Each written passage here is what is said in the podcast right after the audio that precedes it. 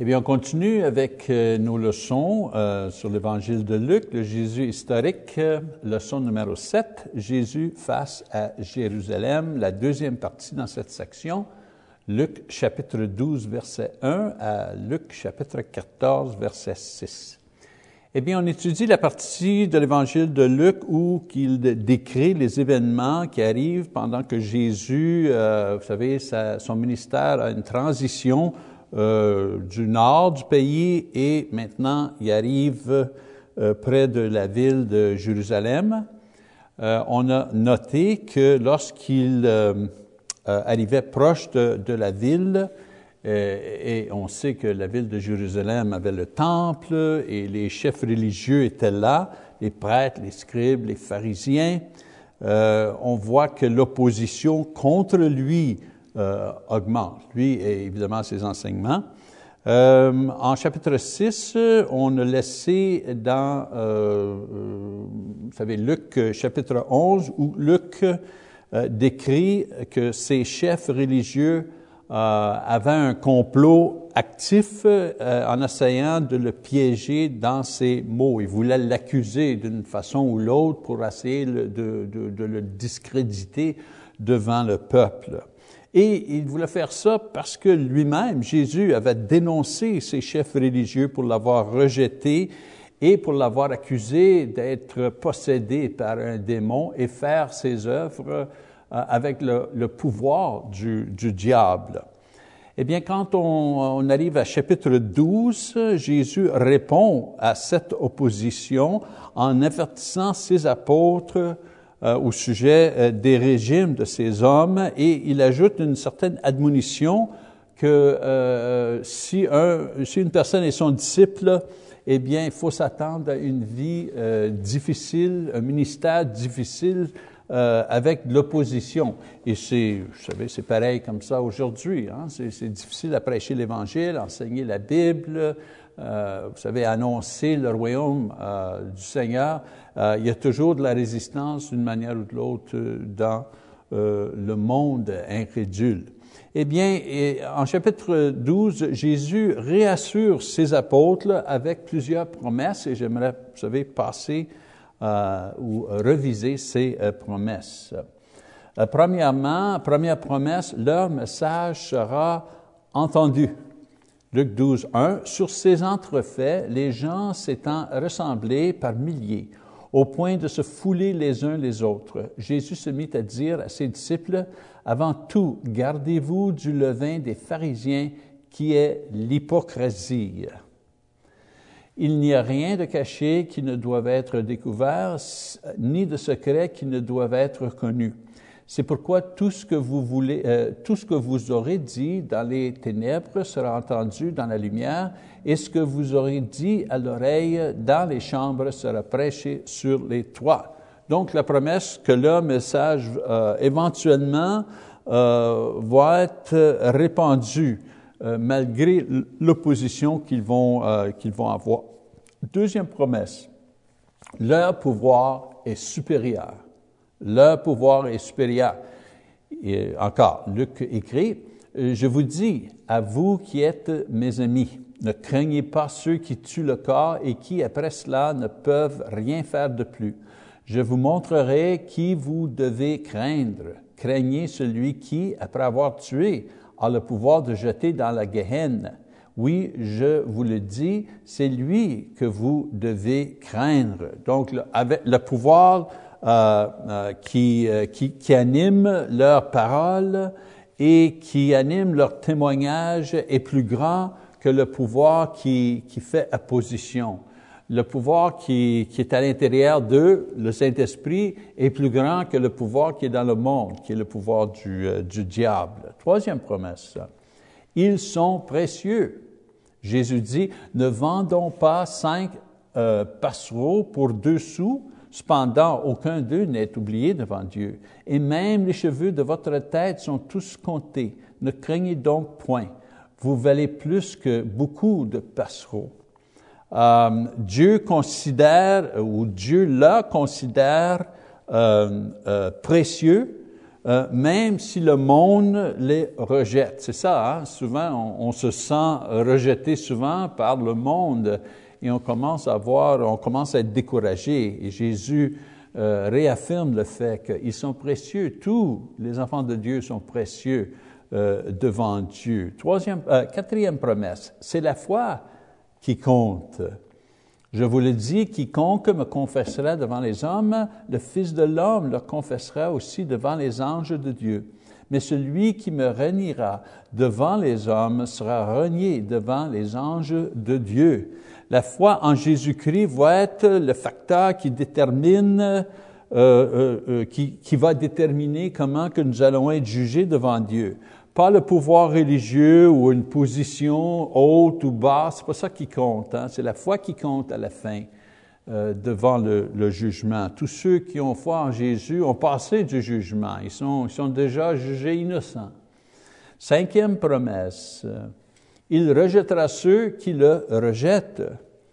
Et quiconque parlera contre le Fils de l'homme, il lui sera pardonné. Mais à celui qui blasphémera contre le Saint-Esprit, il ne sera point euh, pardonné.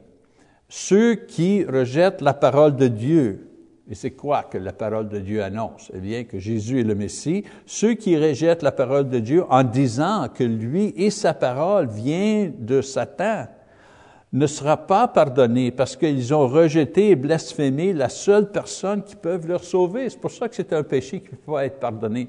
Pas, que Dieu ne peut pas ou ne veut pas pardonner ce péché-là, mais comment qu'on peut pardonner le péché si on a rejeté la manière que Dieu veut nous sauver? il, ne reste plus de salut. Si on rejette Jésus, où on dit quelque chose contre Jésus, oui, c'est ça, on, peut être pardonné de ça. Mais si on rejette le Saint-Esprit euh, euh, euh, qui est représenté parmi nous à travers la parole, si on rejette la parole, comment on peut être sauvé? C'est la parole qui nous amène la bonne nouvelle. Si on a rejeté la parole, il n'y a plus de salut pour nous, il n'y a plus de pardon pour nous. sixième promesse, Dieu leur donnera les mots nécessaires euh, quand on vous mènera devant les synagogues, les magistrats et les autorités, ne vous inquiétez pas de la manière dont vous vous euh, défendrez, ni de ce que vous direz, car le Saint-Esprit vous enseignera alors même ce qu'il faudra dire. Dieu va fournir la sagesse qu'ils vont avoir besoin pour proclamer et défendre leur foi quand ils vont être persécutés il va être capable de faire un bon témoignage sous, euh, quand ils sont sous pression ou duresse. En, versets 11 et 12, eh bien, c'est ça qu'on a lu. Eh bien, à ce point-ci, il y a quelqu'un qui demande, euh, vous savez, pose une question à Jésus, et ça, cette question-là change l'attention, l'attention de, de, aux apôtres euh, et euh, par les, euh, par les pharisiens. Et Jésus, à ce moment-là, avertit ses, apôtres au sujet des dangers qui sont qui est présent dans le monde, des dangers qui menacent non seulement leur ministère, mais qui menacent leur âme. Donc, on parle maintenant du parabole des plus grandes greniers. So, on va voir la transition ici, d'encouragement à avertissement. Lisons ensemble. Quelqu'un, euh, dans le milieu de ce que Jésus dit, là, tout à coup, quelqu'un dit à Jésus du milieu de la foule, Maître, dis à mon frère de partager avec moi notre héritage. Jésus lui répondit, Ô homme, qui m'a établi pour être votre juge ou pour faire euh, vos euh, partages? Puis il leur dit, Gardez-vous avec soin de toute avarice, car la vie d'un homme ne dépend pas de ses biens, fut-il dans l'abondance. Donc, euh, la question suggère ici qu'il y a une dispute au sujet d'argent, si on veut, dans cette famille, et cette personne veut que Jésus soit médiateur. Et le Seigneur refuse de s'impliquer parce qu'il n'est pas un des juges. Il y avait des juges, euh, vous savez, dans cette société-là, il y avait des juges qui faisaient cette médiation.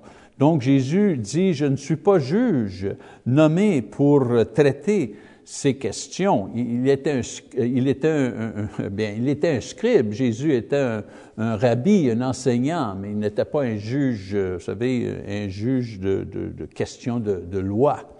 Euh, maintenant, il traite cette question et il prend avantage de cette question et cet incident pour, pour enseigner la foule au sujet d'un problème qui cause cette dispute, et ça, c'est le problème d'avarice. Le, péché d'avarice, c'est on n'a jamais assez. Vous savez, les riches et les pauvres sont tous les deux coupables d'avarice. Euh, l'avarice, c'est quand on ne se sent jamais satisfait. On, on, a toujours besoin de plus. Okay?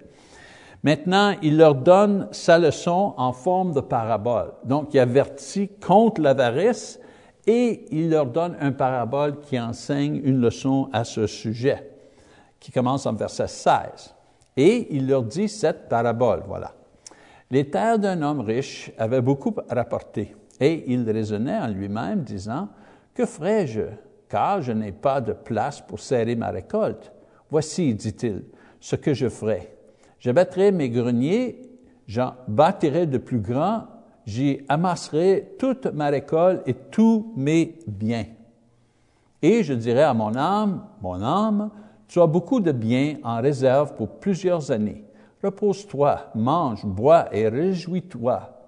Mais Dieu lui dit, insensé, cette nuit même ton âme sera redemandée. Et ce que tu as préparé, pour qui cela sera-t-il?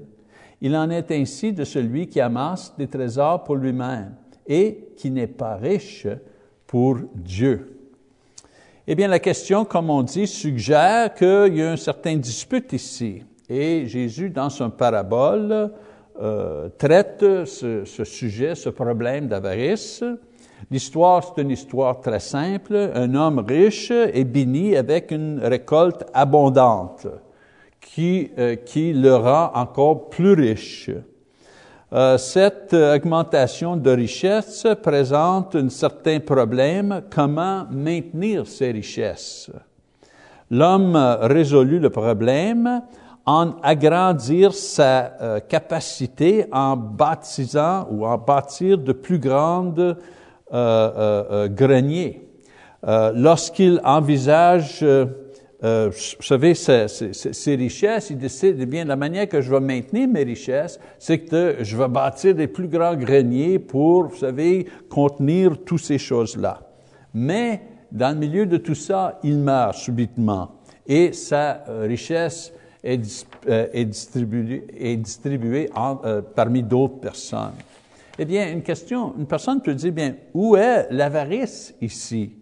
Je veux dire, l'homme était riche, il n'était pas condamné parce qu'il était riche, ou même, on ne peut pas le condamner parce que ses champs ont produit une, bonne récolte. Ces choses-là, c'est des bénédictions. On ne doit pas condamner quelqu'un pour cela. Non, le péché euh, arrive quand euh, on doit décider quoi faire avec notre abondance. Et dans l'histoire de l'homme riche ici, euh, on décide, vous savez, son jugement basé sur les choses qu'il n'a pas fait et les choses qu'il a fait. Regardons. Premièrement, les choses qu'il n'a pas fait. Eh bien, il n'a pas remercié Dieu du tout. Dans l'histoire, on voit que l'homme, pas un instant euh, de remerciement. Deuxièmement, il n'a pas demandé à Dieu pour direction dans, euh, vous savez, euh, dans euh, l'usage de, de, de, son abondance, de ses richesses. Troisièmement, il n'a pas considéré même un instant de donner une portion à Dieu comme remerciement. Et finalement, il n'a pas même considéré partager ses richesses avec d'autres personnes qui étaient en besoin. Toutes des choses qu'il n'a pas fait. Les choses maintenant qu'il a fait. Eh bien, premièrement, il a gardé tout ça pour lui-même. Il n'avait beaucoup, on, lui a donné encore plus et il a gardé tout ça pour lui-même. Deuxièmement, il, il, a tout simplement fait un effort pour garder ses richesses, pour qu'il puisse avoir un bénéfice un peu plus tard. Vous savez, il a construit des plus grands greniers. C'était sa seul effort. Troisièmement, il a euh, tout simplement euh, considérer comment cette nouvelle euh, richesse pouvait, se, lui donner du plaisir à lui-même. Euh, son idée était tout simplement fixée sur la gratification personnelle. Et finalement, il euh, pas présumé, il a présumé son avenir. Il présumait qu'il vivra longtemps et il y aura le temps de bâtir ses greniers, et il y aura le temps de, vous savez, prendre avantage de cette nouvelle richesse. Donc ici, on voit l'avarice dans une personne qui est déjà riche, qu'il reçoit encore plus de richesse et qui voit cette richesse tout simplement comme une opportunité de maintenir son style de vie ici dans le monde.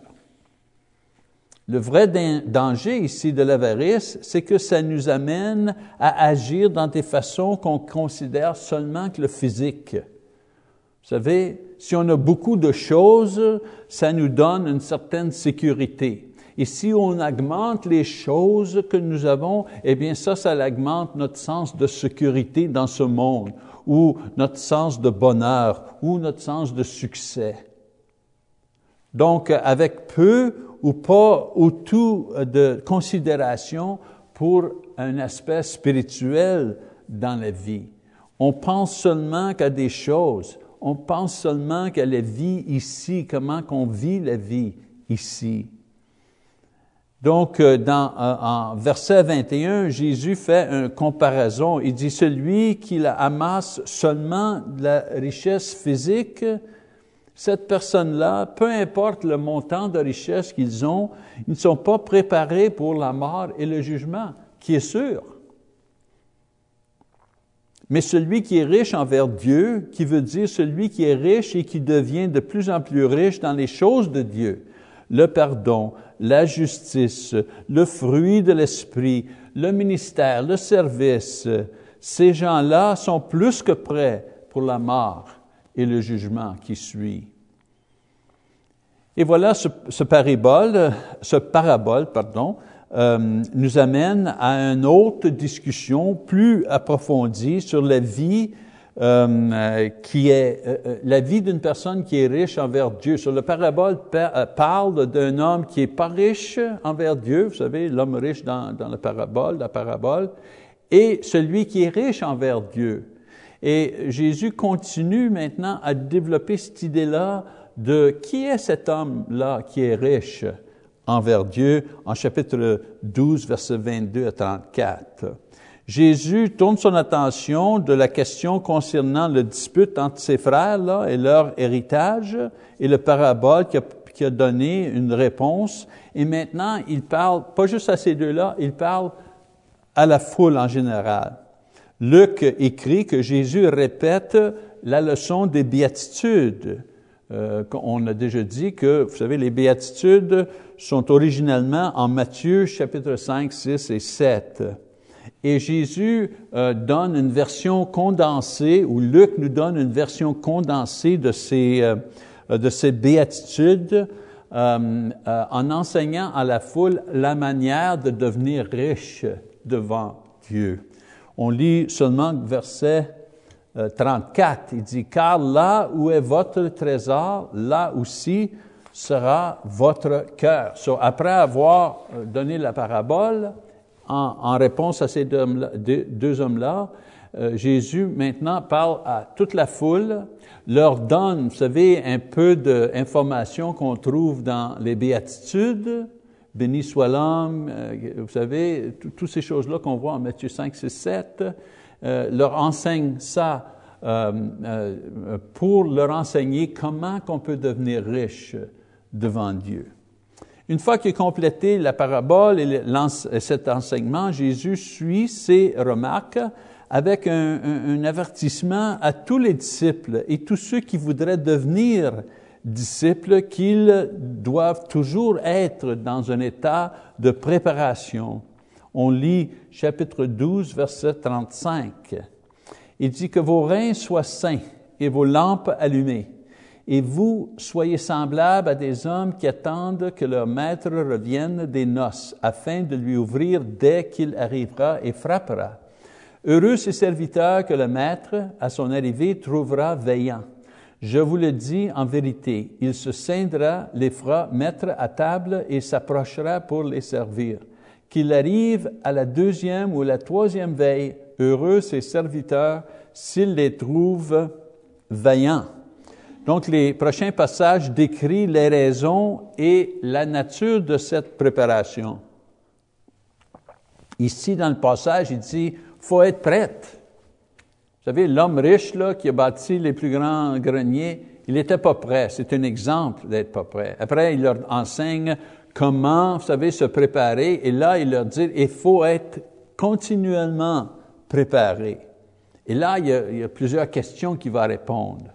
Première question, prête pour quoi? Et prête pourquoi et quand être prête? Et il répond en verset 39. Sachez-le bien, si le maître de la maison savait à quelle heure le voleur doit venir, il verra et ne se laissera pas percer sa maison. Vous aussi, tenez-vous prêts, car le Fils de l'homme viendra à l'heure où vous ne euh, n'y penserez, euh, n'y penserez pas. Donc, euh, euh prête pour quoi et quand? Eh bien, prêt pour l'arrivée de Jésus, le retour de Jésus dans un temps qu'on ne connaît pas. Vous savez, Jésus vient pour nous dans deux manières. Il vient pour nous à travers la mort. Vous savez, le, cas du, du, euh, vous savez, l'homme riche, là. Jésus, est venu pour lui à travers la mort et Jésus vient pour nous à la fin du monde. Si on est vivant pendant qu'il vient, bien c'est ça. Il vient pour nous euh, pendant qu'on est vivant à la fin du monde. C'est les deux façons qui, qui vient pour nous. C'est pour ça qu'on doit être prêt, toujours prêt, parce qu'on ne sait pas quand on va mourir et on ne sait pas quand Jésus va revenir. So, prête pour quoi? Eh bien, le retour de Jésus. Et prête pour quand? Eh bien, on ne sait pas quand. Ça peut être n'importe quel temps. Une autre question. Prêt pour qui ou pourquoi? Verset 41. Pierre lui dit, Seigneur, est-ce à nous ou à tous que tu adresses cette parabole? Et le Seigneur dit, Quel est donc l'économe fidèle et prudent que le Maître établira sur ses gens pour leur donner la nourriture au temps convenable?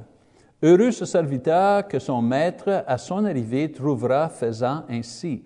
Je vous le dis en vérité, il établira sur tous ses biens. Mais si ce serviteur dit en lui-même, mon maître tarde à venir, s'il se met à battre ses serviteurs et les servantes, à manger, à boire et à s'enivrer, le maître de ce serviteur viendra le jour où il ne s'y attend pas et à l'heure qu'il ne connaît pas.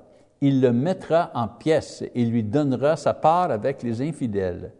Le serviteur qui, ayant connu la volonté de son maître, n'a rien préparé et n'a pas agi selon sa volonté, sera battu d'un grand nombre de coups. Mais celui qui, ne l'ayant pas connu, a fait des choses dignes de châtiment, sera battu de peu de coups. On demanderait beaucoup à qui l'on a beaucoup donné et on exigera davantage de celui à qui l'on a beaucoup confié. Eh bien, tout le monde ici doit être prêt, Jésus dit, mais surtout ceux qui connaissent que, Jésus peut venir à n'importe quel temps. Vous savez, les, non-croyants, eux autres, ils vivent leur vie sans souci. Vous savez, ils sont sans souci. Parce qu'ils ne croient pas. Ils n'ont pas l'idée que je dois être prêt. Mais les disciples, eux autres, eux autres ils savent euh, que le retour de Jésus peut être à n'importe quel temps et que son retour va amener le jugement. Il n'y a pas d'excuse. Être prêt, c'est important parce que le jugement amène les deux choses, la récompense et la punition. Dans ce passage, moi, personnellement, je crois que Jésus fait référence à des disciples ici, des croyants, et surtout ceux qui enseignent, qui prêchent, qui sont anciens, des diacres. Je crois que Jésus fait référence à ces gens-là. Ils sont les esclaves ou les serviteurs qui ont reçu instruction et euh, euh, euh, ils sont les intendants de la parole de Dieu et de l'Église. Ils ont été, ils ont, ils ont reçu beaucoup de Dieu. les dons spirituels, un appel au ministère, l'opportunité pour le développement spirituel, les bénédictions que ceux qui servent le Seigneur reçoivent.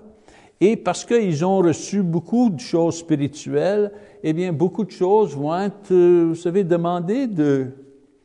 Cette idée-là est supportée euh, par euh l'épître de Jacques. Jacques, en chapitre 3, verset 1, dit, Mes frères, qu'il n'y ait parmi vous un grand nombre de personnes qui se mettent à enseigner, car vous savez que nous serons jugés plus sévèrement. Jacques ici fait référence à ce que Jésus dit dans le passage Luc. Quand Jésus mentionne différentes formes de punition et de récompense, il dit qu'il va avoir des degrés de différence.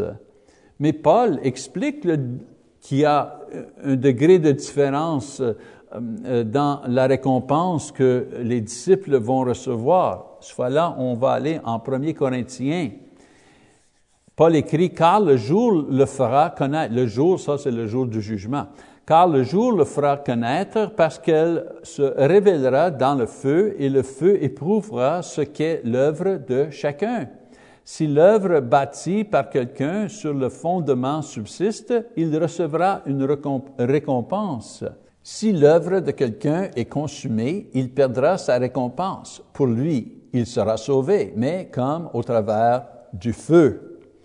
Um, so, euh, on, ne sait pas euh, quand même, on n'a aucune description de les différences euh, de ces punitions, de ces récompenses. Mais on voit dans l'épître de Jacques et dans l'épître de Paul qu'ils disent qu'il y a un certain degré de récompense, mais pas pour, vous savez, les non-croyants. Les non-croyants sont perdus, ils n'ont pas de, de récompense. Mais ceux qui croient, et surtout ceux qui ont été donnés des responsabilités, des grandes bénédictions et des avantages dans le royaume, eh bien, Dieu s'attend que nous portons du fruit.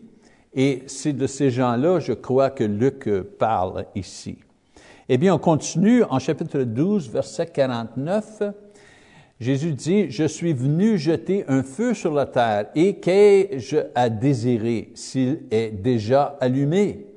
Il est un baptême dont je dois être baptisé, et combien il me tarde qu'il soit, qu'il soit euh, accompli. Pensez-vous que, je sois, euh, que je sois venu apporter la paix sur la terre? Non. Vous dis-je, mais la division, car désormais, cinq ans, une maison seront divisées, euh, trois contre deux et deux contre trois le père contre le fils et le fils contre le père, la mère contre la fille et la fille contre la mère, la belle-mère contre la belle-fille et la belle-fille contre la belle-mère. Ici, euh, Jésus enseigne que la bataille va, être euh, euh, très personnelle douloureuse. Quand je dis la bataille, la bataille de la foi, surtout à l'intérieur d'une famille. Il y en a qui croient, il y en a qui ne croient pas. Et ceux parmi vous qui ont des familles euh, qui ne croient pas, euh, vous savez que c'est difficile. Et c'est ça que Jésus euh, discute ici. Votre, votre ministère et votre foi et votre préparation sera mis au, mis au défi par ceux qui font partie de votre propre famille parmi ceux que vous aimez le plus au monde. Vous savez, euh, si vous êtes chrétien, si vous êtes ministre, si vous êtes évangéliste et votre frère ne croit pas, eh bien, ça va être difficile d'avoir une relation avec votre frère. Peut-être même votre frère va vous lancer un défi, va vous attaquer pour votre foi. Encore, c'est ça que Jésus euh, explique ici. Euh, finalement, en versets 54 à 59, Jésus confirme son, avertissement en faisant penser à ses apôtres et ses disciples de porter attention aux signes euh, qu'il a décrits euh, lorsqu'il arrive dans le futur. Vous savez, il, dit à, ses, disciples, je, décris la résistance, je décris les défis, je décris la douleur et la difficulté de votre ministère, je vous, le dis maintenant pour que vous soyez prêts dans le futur quand ces choses-là vont, euh, vont arriver. Euh, troisième chose, euh, troisième chose, prêt comment? Comment que je devrais être prêt? Eh bien, il y a deux manières d'être prête et de rester prêt. Première manière, on doit se repentir. Il dit, en ce même temps, quelques personnes qui se trouvaient là racontant à Jésus euh, ce qui était arrivé à des Galiléens dont Pilate avait mêlé le sang avec celui de leur sacrifice. Il leur répondit, Croyez-vous que ces Galiléens fussent de plus grands pécheurs que tous les autres Galiléens parce qu'ils ont souffert de la sorte? Non, je vous dis, je vous le dis. Mais si vous ne vous repentez, vous périez tous également. Ou bien ces 18 personnes sur qui est tombée la tour de Siloé et qu'elle a tué, croyez-vous qu'elles fussent plus coupables que tous les autres habitants de Jérusalem? Non, je vous le dis, mais si vous ne vous repentez, vous périrez tous euh, euh, également. Eh bien, la première manière, c'est de se repentir. Euh, la repentance, c'est toujours la première étape que le disciple prend en suivant Jésus. Et c'est aussi un exercice qui se répète à travers sa vie spirituelle, qui l'amène à la, euh, qui l'amène à la, à, la, maturité spirituelle.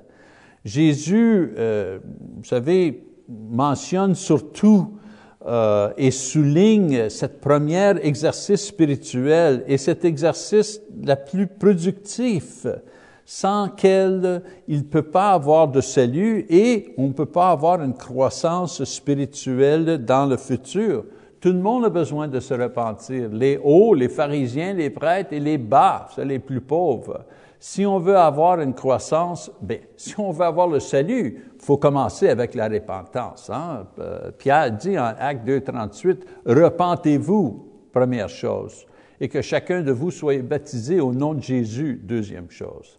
Donc, la repentance, c'est le, premier pas du disciple. Mais on ne fait pas ça juste une seule fois. Jésus explique que, que la repentance, c'est quelque chose qu'on continue à faire dans notre vie spirituelle. On change notre vie, on se repente de choses, d'attitudes, d'actions, vous savez. Euh, euh, et, et, cette euh, repentance continuellement qui continue nous aide à grandir spirituellement. Donc, on est prêt comment? Eh bien, on, on, se repente. Deuxième manière, eh bien, on produit du fruit. Il dit aussi cette parabole, un homme avait un figuier planté dans sa vigne il vint pour y chercher du fruit et il n'en trouvait point. Alors il dit au vigneron, Voilà trois ans que je viens chercher du fruit à ce figuier et je n'en trouve point. Coupe-le. Pourquoi accoupe-t-il la terre inutilement? Le vigneron lui répondit, Seigneur, laisse-le encore cette année, je creuserai tout autour et j'y mettrai du fumier. Peut-être à l'avenir donnera-t-il du fruit, sinon tu le couperas. Intéressant ce parabole. Dans ce parabole, euh, la vigne euh, et l'arbre, c'est la nation juive. Et le vigneron, c'est Jésus. Et le maître, euh, c'est le Père. Euh, c'est Dieu, le Père, qui amène le jugement. La nation n'a pas, la nation a le reçu du soin du vignier, Jésus, pendant trois ans, parce que pendant trois ans, Jésus prêchait, a fait des miracles. Il y a eu, le, vous savez, le, ministère de Jean-Baptiste, suivi par le ministère de Jésus et les apôtres. Ils ont prêché, ils ont, vous savez, euh, donné un service au peuple pour avoir du fruit de, de repentance. Parce que le royaume était, vous savez, euh, à la porte. C'est ça, la, parabole. C'est Jésus qui, nourrit l'arbre. L'arbre, c'est le, peuple juif. Et pendant trois ans, il a prêché, il a nourri, mais il n'y a pas eu de fruits. Les Juifs, surtout les chefs religieux, ont rejeté non seulement Jean-Baptiste, mais Jésus aussi. Ils ont tué Jean-Baptiste et dans le moment, il y a un complot pour essayer de tuer Jésus.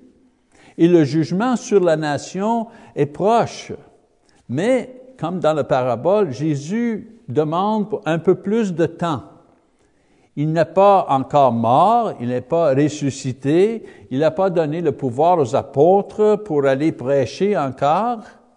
Donc, ce temps de surplus, euh, vous savez, c'est donné pour voir s'il va avoir une récolte de repentance euh, et de la foi comme réponse à ces événements et ces choses. Tu sais, Jésus, il dit, écoute, euh, il n'y a pas eu ma crucifixion, il n'y a pas eu ma résurrection, il n'y a pas eu la, prédication des apôtres, un peu comme dans le parabole. On, on, on, donne une autre année, on donne encore un peu de temps pour, voir s'il va y avoir du fruit de, ce, de cet arbre, mais en réalité de ce peuple. À ces événements, euh, pardon, donc, on, on sait par l'histoire qu'il n'y a pas eu de récolte parmi le peuple juif. Jésus est mort, Jésus est ressuscité, les apôtres ont prêché pendant, euh, vous savez, des années, et finalement, il n'y a pas eu de, une grosse réponse, de, réponse du peuple juif, même, ils, persécutaient l'Église. Donc, dans l'année 70 après Jésus-Christ, le jugement de Dieu finalement a tombé sur la ville de Jérusalem lorsque les Romains l'armée romaine a attaqué la ville, ont tué les habitants, ils ont brûlé la ville, ils ont détruit le temple en ruine.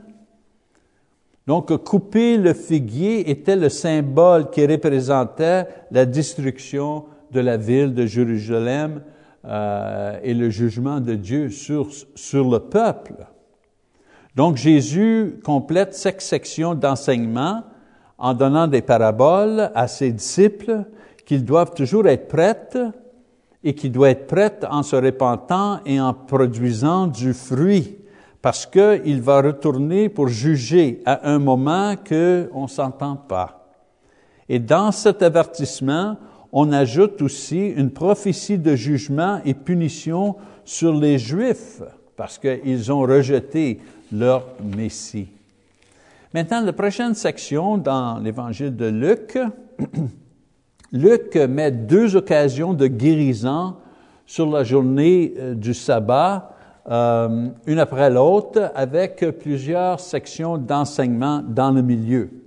C'est intéressant à noter que Luc, c'est le seul écrivain qui ajoute ces guérisons dans son, euh, dans son évangile. Donc, on va commencer en verset 10, chapitre 13, verset 10. On change de scène maintenant. Jésus enseignait dans une des synagogues le jour du sabbat, très important. Et voici, il y avait une femme possédée d'un esprit qui la rendait infirme depuis 18 ans. Elle était courbée et ne pouvait pas du tout se redresser. Lorsqu'il la vit, Jésus lui adressa la parole. Il lui dit, Femme, tu es délivrée de ton infirmité. Et il lui imposa les mains. À l'instant, elle se redressa et glorifiait Dieu. Eh bien, le problème, son problème ici, euh, euh, à cette femme, elle était possédée et attaquée par un diable.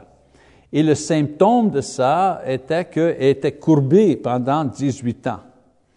Euh, Jésus la libère de sa condition, non seulement a chassé le démon, mais a libéré de sa condition et le symptôme de cette présence est ôté, elle pouvait se redresser.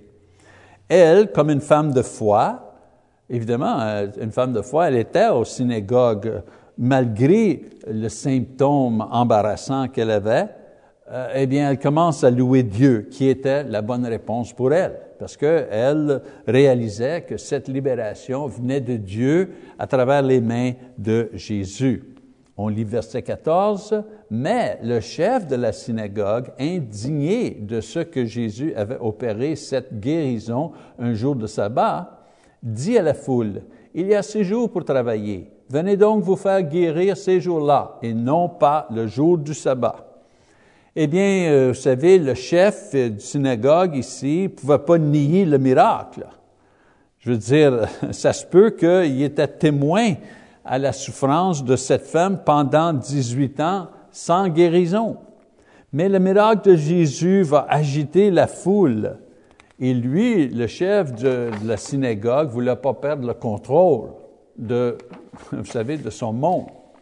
Le mot euh, indigné veut dire une colère causée par une insulte euh, ou un, défi. Cette femme avait souffert pendant 18 ans et peut-être il y en a beaucoup qui ont prié pour elle pendant ce temps-là, pendant qu'ils étaient dans la synagogue. Maintenant, Jésus arrive et dans un instant, il, a guéri à la joie et étonnement euh, de la congrégation. Il essaie, le, chef de la synagogue, essaie de couvrir sa, colère, son envie, en citant les règles au sujet du travail médical. Vous savez, l'idée était que les médecins, eux autres, pouvaient euh, répondre à des urgences pendant le sabbat, mais euh, n'avaient pas le droit d'avoir des heures de bureau, vous savez, pour voir le monde régulièrement. En versets 15 et 16, on lit ce que Jésus répond. Hypocrite, lui répondit le Seigneur, est-ce que chacun de vous, le jour du sabbat, ne détache pas de la crèche son bœuf ou son âme pour le mener à boire? Et cette femme qui est une fille d'Abraham et que Satan tenait liée depuis 18 ans, ne fallait-il pas la délivrer de cette chaîne le jour du sabbat? Ici, Jésus décrit clairement l'attitude démontrée par le chef de la synagogue, et c'est l'hypocrisie. Il dit que c'était la coutume de, de, de, nourrir les animaux le jour du sabbat, euh, mais il fallait les détacher, il fallait les, les amener, vous savez, de, leur cage pour leur donner à manger. Jésus euh, euh, fait une, une, comparaison simple des deux actions pour exposer ce double standard. Vous savez, c'est correct. Vous savez, on peut libérer un animal pour le laisser boire, ça c'est acceptable. Mais de libérer une femme esclave de Satan depuis 18 ans, ah, ça c'est inacceptable. On voit ici l'hypocrisie de cette chose. En verset 17, on lit, Tandis qu'il parlait ainsi, tous ses adversaires étaient confus et la foule se réjouissait de toutes les choses glorieuses qu'il faisait. Donc le monde ordinaire voyait ces règles insensées et hypocrites enseignées par les pharisiens, mais il avait peur de ces chefs spirituels. Ils étaient heureux finalement de voir quelqu'un les répondre, non seulement qu'avec des mots, mais avec du pouvoir spirituel. Luc mentionne humiliation, vous savez, l'humiliation des chefs religieux, et cet événement va les motiver et va motiver leur colère envers Jésus et ils vont préparer un complot pour euh, l'assassiner. Là, là, c'est la fin de la chose. Ils, sont humiliés devant leur propre, euh, euh, devant leur propre monde. Donc, c'est ça, là, c'est fini, c'est la guerre maintenant. Et là, Jésus suit avec une section d'enseignement. C'est pour ça que je dis, il y, a, il, le guérison, là, il y a de l'enseignement, puis il y a une, deuxième guérison. Et l'enseignement en forme de parabole, la parabole du grain de sénévé et le parabole du levain. Eh bien, dans d'autres sections, Jésus avait donné des avertissements d'être prêt parce que le royaume était, vous savez, était proche. Ici, il fournit deux brèves paraboles euh, qui expliquent la nature du royaume. Tu sais, il dit toujours le royaume est proche, le royaume est proche, mais ici, il explique le royaume. C'est quoi le royaume? Premièrement, le, royaume, le grain, il explique le royaume est comme un grain de sénévé euh, qui a une croissance dynamique et qui fournit un grand abri pour les animaux et les, les, les, euh, les oiseaux. Et euh, le royaume est comme le vin, euh, qui a aussi une, croissance, mais c'est une croissance invisible, certaine et invisible, qui affecte tout son entourage. Et là, il suit ça, ce parabole-là, avec euh, la parabole de la porte étroite en verset 22 jusqu'à 30. Encore pas le temps de lire ça, mais je crois qu'on est familier. Luc ajoute une autre section d'enseignement qui inclut, euh, qui, est aussi inclus dans les évangiles de Matthieu et Marc. Um, et euh, c'est euh, la parabole de la, de portée étroite Euh, et vous savez, la, porte étroite, c'est Jésus. Hein? C'est lui la clé qui ouvre tous les paraboles. la porte étroite, c'est Jésus.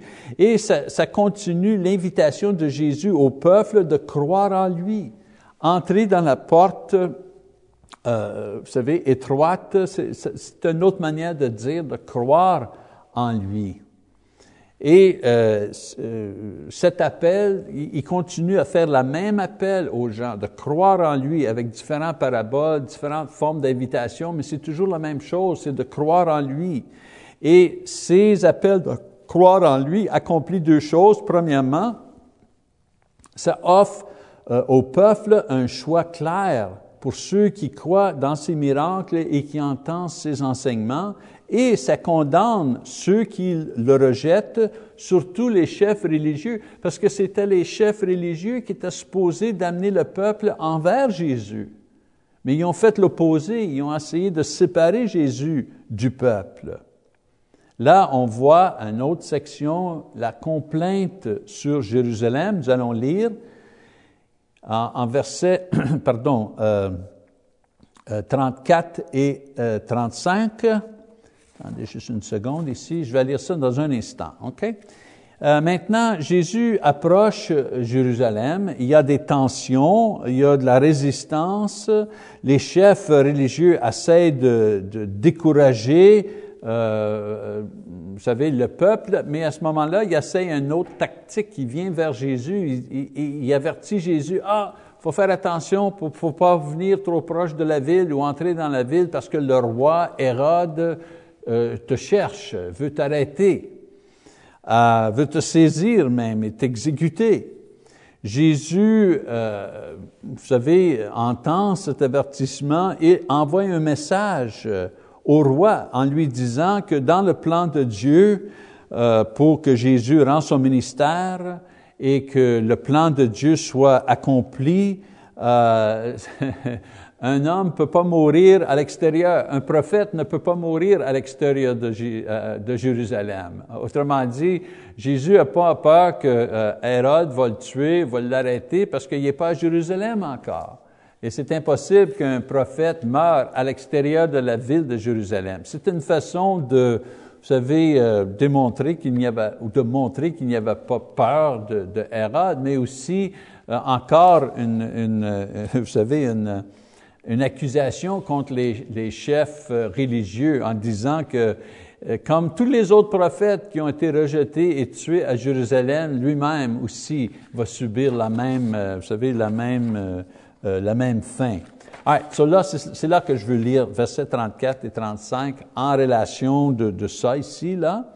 Um, il dit, Jésus dit, Jérusalem, Jérusalem, qui tue les prophètes et qui lapide ceux qui te sont envoyés, combien de fois ai-je voulu rassembler tes enfants comme une poule rassemble sa couvée sous ses ailes, et vous ne l'avez pas voulu? Voici votre maison vous sera laissée, mais je vous le dis, vous ne me verrez plus jusqu'à ce que vous disiez, béni soit celui qui vient au nom du Seigneur. Euh, donc ici, Jésus finit avec une complète très triste euh, euh, au sujet de la souffrance que la ville et la nation d'Israël va connaître à cause de leur réjection de leur propre Messie. Et comme je vous ai dit, l'histoire confirme ces mots parce que dans l'année 70, vous savez, l'armée romaine a détruit la ville et le peuple. Et là, on finit, oublie pas, j'ai dit, il y a eu une guérison, quelques sections d'enseignement, et là, l'autre guérison, en chapitre 14, versets 1 à 6, nous allons lire. Jésus était entré un jour de sabbat dans la maison de l'un des chefs des pharisiens pour prendre un repas. Les pharisiens l'observaient. Et voici un homme hydropique était devant lui. Jésus prit la parole et dit aux docteurs de la loi et aux pharisiens, Est-il permis ou non de faire une guérison le jour du sabbat? Ils gardèrent le silence. Alors Jésus avança la main sur cet homme, le guérit et le renvoya. Puis il leur dit, Lequel de vous, si son fils euh, ou son bœuf tombe dans un puits, ne le retira pas aussitôt le jour du sabbat? et ils ne purent rien répondre à cela. Euh, euh, le terme hydropique, on voit seulement qu'ici dans ce passage, et c'est la seule fois qu'on le voit dans tout le Nouveau Testament, c'est une maladie que maintenant on, appelle hydropsie, euh, et c'est un, euh, enflement, si on veut, des jambes, des pieds, des mains, parce qu'il y a trop de, de liquide, trop d'eau, trop de fluide dans les tissus, dans la peau. Et euh, c'est la seule fois que Jésus guérit cette maladie. Euh, ce scénario, c'est la même que, vous savez, le, premier, le premier guérison. La seule différence, c'est le premier guérison sur le sabbat. Euh, Jésus l'a fait dans une, euh, dans une synagogue. Ici, il guérit le jour du sabbat, mais il fait ça dans une maison privée. le fait que c'était la maison de pharisiens et qu'il, vous savez, observait ce que Jésus faisait, euh, suggère que cet homme-là a, été placé là par exprès pour voir ce que Jésus ferait et pour avoir euh, l'opportunité de l'accuser d'avoir, vous savez, guéri sur le jour du sabbat. C'était, incroyable. Il met, il, il, garde l'incrédulité ce qu'il fait, ces gens-là, il, amène un homme qui sait, qui est, qui malade, qui a une maladie qui n'a pas de cure. Les médecins ne euh, savaient pas comment guérir cette chose-là à l'époque. Et Jésus guérit cet homme-là avec juste une parole et ils ne sont même pas étonnés de son miracle. La seule chose qu'ils peuvent penser, c'est de l'accuser d'avoir guéri le jour du sabbat. Imagine, euh, on n'est pas plus aveugle quand on ne veut pas croire. Il faut toujours se souvenir de ça. Ceux qui ne veulent pas croire, on peut faire des miracles, ce n'est pas des miracles qui vont les, convaincre. Eh bien, on va arrêter ici dans le passage. Euh, on voit que Jésus devient plus agressif dans sa dénonciation des chefs religieux et plus catégorique dans sa demande pour la fidélité et la croissance spirituelle de ses disciples le moment de sa crucifixion arrive, là c'est sérieux, il faut que les disciples, vous savez, se prennent en main. Euh, maintenant, deux, deux petites leçons basées sur, sur cette section. Numéro un, première leçon, pas de fruits, pas de vie. Pas de fruits, pas de vie. Être vivant, dans le Christ et maintenir notre vie dans le Christ demande que nous sommes fidèles et fructueux dans la foi, dans des bonnes œuvres, dans la vie pure, dans le ministère. Il n'y a pas de neutralité quand on vient au christianisme. Nous sommes soit éloignés de, euh, euh, pardon, soit on s'éloigne de quelque chose ou on avance vers quelque chose, mais on n'est jamais juste stable à une place. Il faut bouger. Soit on avance vers Jésus, vers la plus grande spiritualité, ou on recule vers l'incrédulité. C'est les seules deux manières qu'on peut bouger. On n'est jamais juste stable. Deuxième leçon, la vérité blesse. Les pharisiens étaient juste devant Jésus et voyaient ce qu'il faisait, mais leur envie et leur colère et leur jalousie, euh, stimulées par ces enseignements et ces miracles, les aveuglaient à la vérité qui pouvait les sauver. La vérité que la parole révèle dans nos vies souvent est douloureuse et embarrassante, mais on peut surmonter, si on peut surmonter ces émotions et laisser la vérité nous guider, nous guérir, nous informer, et à ce moment-là, on devient plus fort et euh, plus acceptable devant Dieu. La vie spirituelle et la croissance spirituelle peut être difficile, mais ça vaut toujours la peine. Ça vaut toujours la peine. Vous savez, il y a un, dictat, on dit, un dicté en, anglais euh, qui dit plus ou moins euh, la vie chrétienne fidèle, elle est souvent difficile, mais elle vaut toujours la peine. Ça vaut toujours la peine de suivre Jésus toujours. Eh bien, voilà notre leçon numéro 7 complétée. Euh, je vous donne l'exercice, euh, lire Luc euh, chapitre 14, verset 7 jusqu'à Luc chapitre 17, verset 10, et on vous revoit la prochaine fois. Merci.